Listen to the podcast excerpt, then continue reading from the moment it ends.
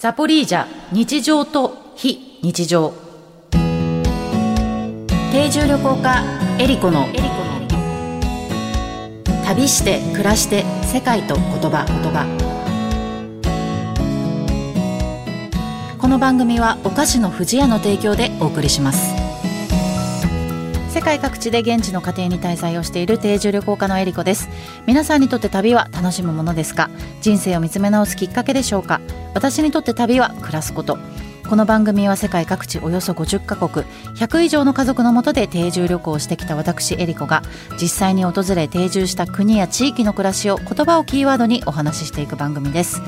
今回はウクライナを旅します。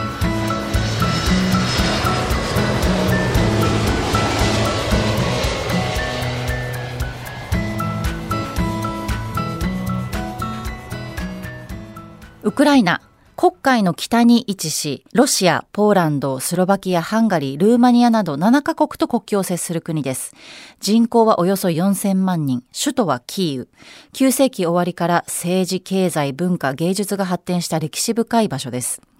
国家語はウクライナ語。国土は日本のおよそ1.6倍あります。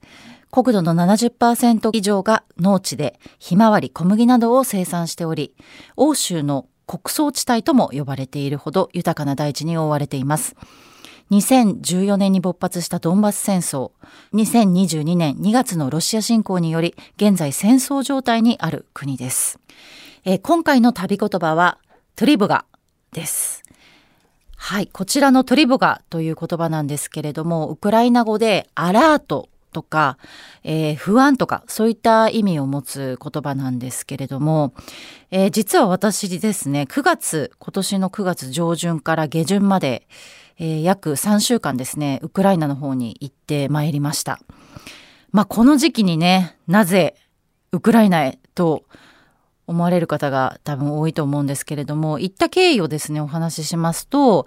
今回私のあの、知り合いの方で、東欧支援協会さんという、まあ、協会で活動されている、まあ、事務局の方がいらっしゃって、こう、定期的に、あの、ウクライナの方に、こう、支援物資を、あの、届けられているっていうことで、で、たまたまちょっとお話しした時に、また今年の9月に行く予定があるということで、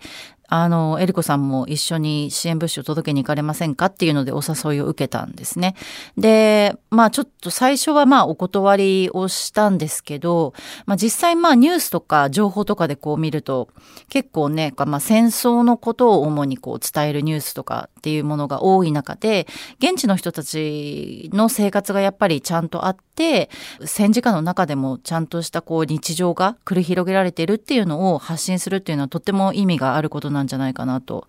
いうふうに思ってですね、まあそれでこう決意をして、あの、行ったわけなんですけれども、まあ戦時に行くっていうのは本当に私の中でも初めてで、で、初めはですね、今回はまあ3カ所に滞在して、えっ、ー、と、最初は南東部のザポリージャというところですね。で、その後に中部、そして最後は首都っていう感じで3カ所滞在したんですけれども、このトリボガっていうのを初めて経験したのも一番最初に滞在したこのザポリージャというところだったんですね。空港が全部閉鎖されているので、基本はあの陸路移動のみになるんですね。なので私はまあ、えっ、ー、と、東京からワルシャワ、まあ、ポーランドのワルシャワですね、に飛んで、で、そこから、えー、キーウまでだいたい20時間ぐらいですね、バスに乗って、、えっ、ー、と、入国をしました。で、ちょうどまあ、あの、ポーランドとこうウクライナの国境のところで、まあ、入国審査をしなきゃいけないんですけれども、あの、国境付近にはですね、もうトラックの長蛇の列ができてて、まあ、今その空輸ができないっていう関係で、まあ、物資をね、その陸路で運んでいるんですけれども、まあ、それをこう入国を待つ、あの、トラックですごい長蛇の列ができてたっていうのがありましたね。で、あの、ウクライナの国土っておよそ70%が農地なんですね。なので、ずっと窓から見るあの景色っていうのはこう牧歌的なね、農地の風景がずっと続いてたんですけれども、キーウに着く予定が夜中の2時だったんですけど、結局バスの中で早朝の5時ぐらいまで待たされて、で、5時にまあバスを降りたんですけど、後で知ったんですけど、あの、夜間外出禁止令っていうのが出ていて、えっ、ー、と、早朝の5時までは外を出歩けないので、で、それで多分バスの中で待たされたんだと思うんですけども。それでまあ、最初にね、着いたのが夜だったので、あんまり暗くてね、周りの様子は見えなかったんですけど、で、そのままキーウに到着して、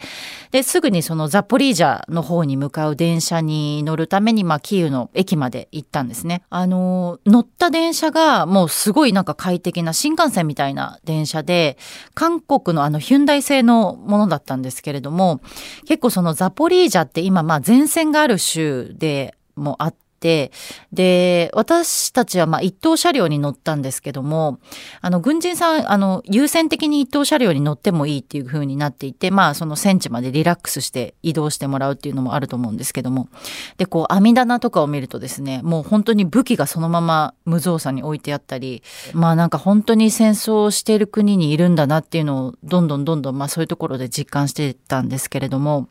ザポリージャにいざ到着したらですね、街をこうちょっと歩いたりなんかしてたら全然なんかもう、あの、それこそ戦争してるって言われないとちょっとわからないぐらい、あの、日常が普通にあったので、あの、もともとザポリージャっていう地域はですね、まあ農業もね、もちろん盛んなんですけれども、有名なあの工業地帯でもあるんですよ。で、コサックっていう、まあ聞いたことあるかな？私なんかコサックダンスとかで聞いたことあるんですけど、コサックのあの発祥の地でもあって、で、コサックってウクライナをこう象徴する、まあ日本で言うと、何ですか、武士みたいな、ウクライナの象徴みたいな、なってるのがコサックなんですけれども、まあ自由の民っていうのをね、意味する言葉らしいんですが、ウクライナの国家でも、あの、身も心も祖国の自由のために捧げよう。我らコサックの末裔っていう、まあ歌詞があるぐらい、コサック精神っていうのはメンタル的にね、すごくある精神の一つらしいんですが、まあそこのね、コサックの発祥地でもあります。で、あの、工業地帯とも先ほど言いましたけども、実はですね、世界最大の輸送機、えー、アントノーム AN225 ムーリアっていう機体があるんですけども、これが作られたのもこの場所なんですね。世界で一番大きい、まあ、飛行機、輸送機なんですが、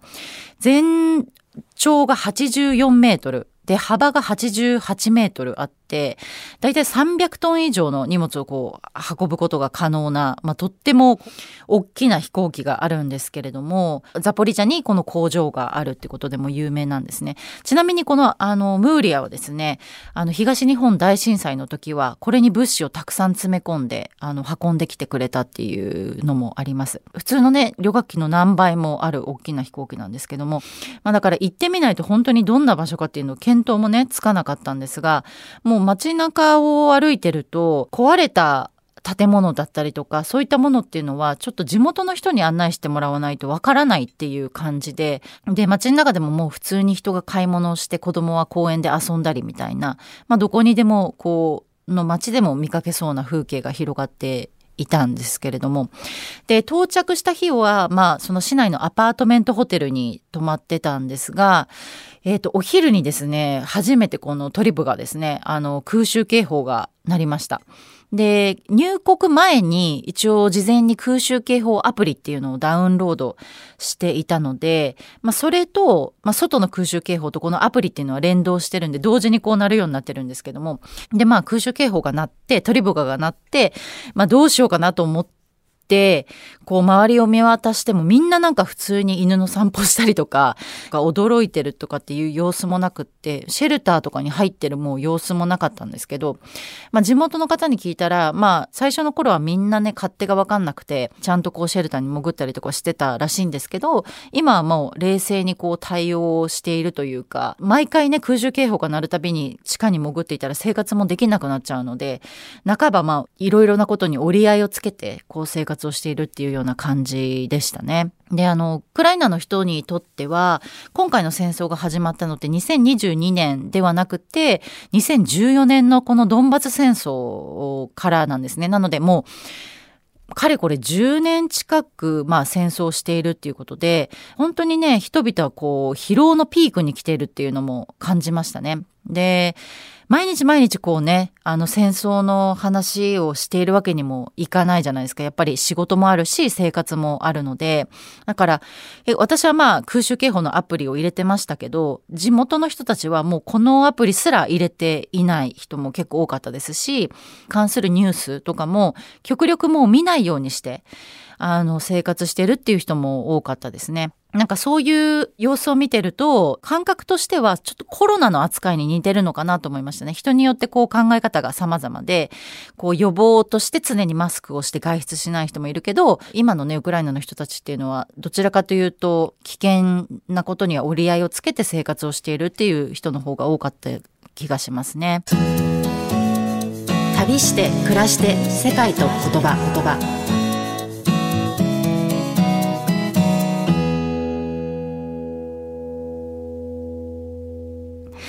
富士屋では12月15日金曜日までクリスマスケーキのご予約を受付中です。富士屋洋菓子店2023年のクリスマスは、美味しい笑顔いっぱいの特別なクリスマスを、をコンセプトに、皆様の笑顔を広げていけるような洋菓子やギフトを多数取り揃えています。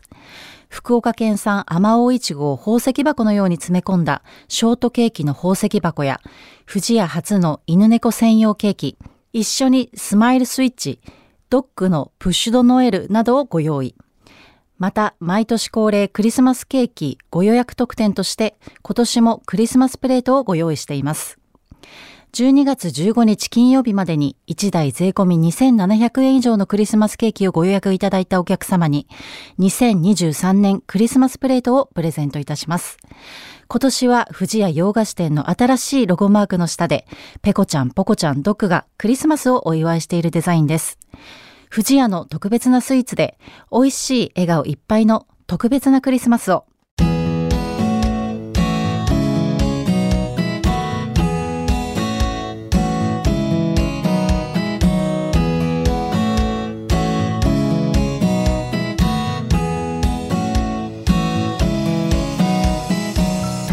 番組では皆様からの質問やコメントリクエストも大歓迎です。旅についてや海外の暮らしについての質問あなたの旅への思いなどをお送りください。メッセージの宛先はメールアドレス eriko.joqr.net までです。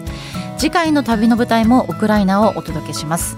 今回お話しした旅の様子は私の YouTube エリコチャンネルでも見ることができますのでぜひ覗いてみてください。それでは次回も旅しましょう。旅して暮らして世界と言葉。お相手は定住旅行家のエリコでした。ドポバーチェニャ。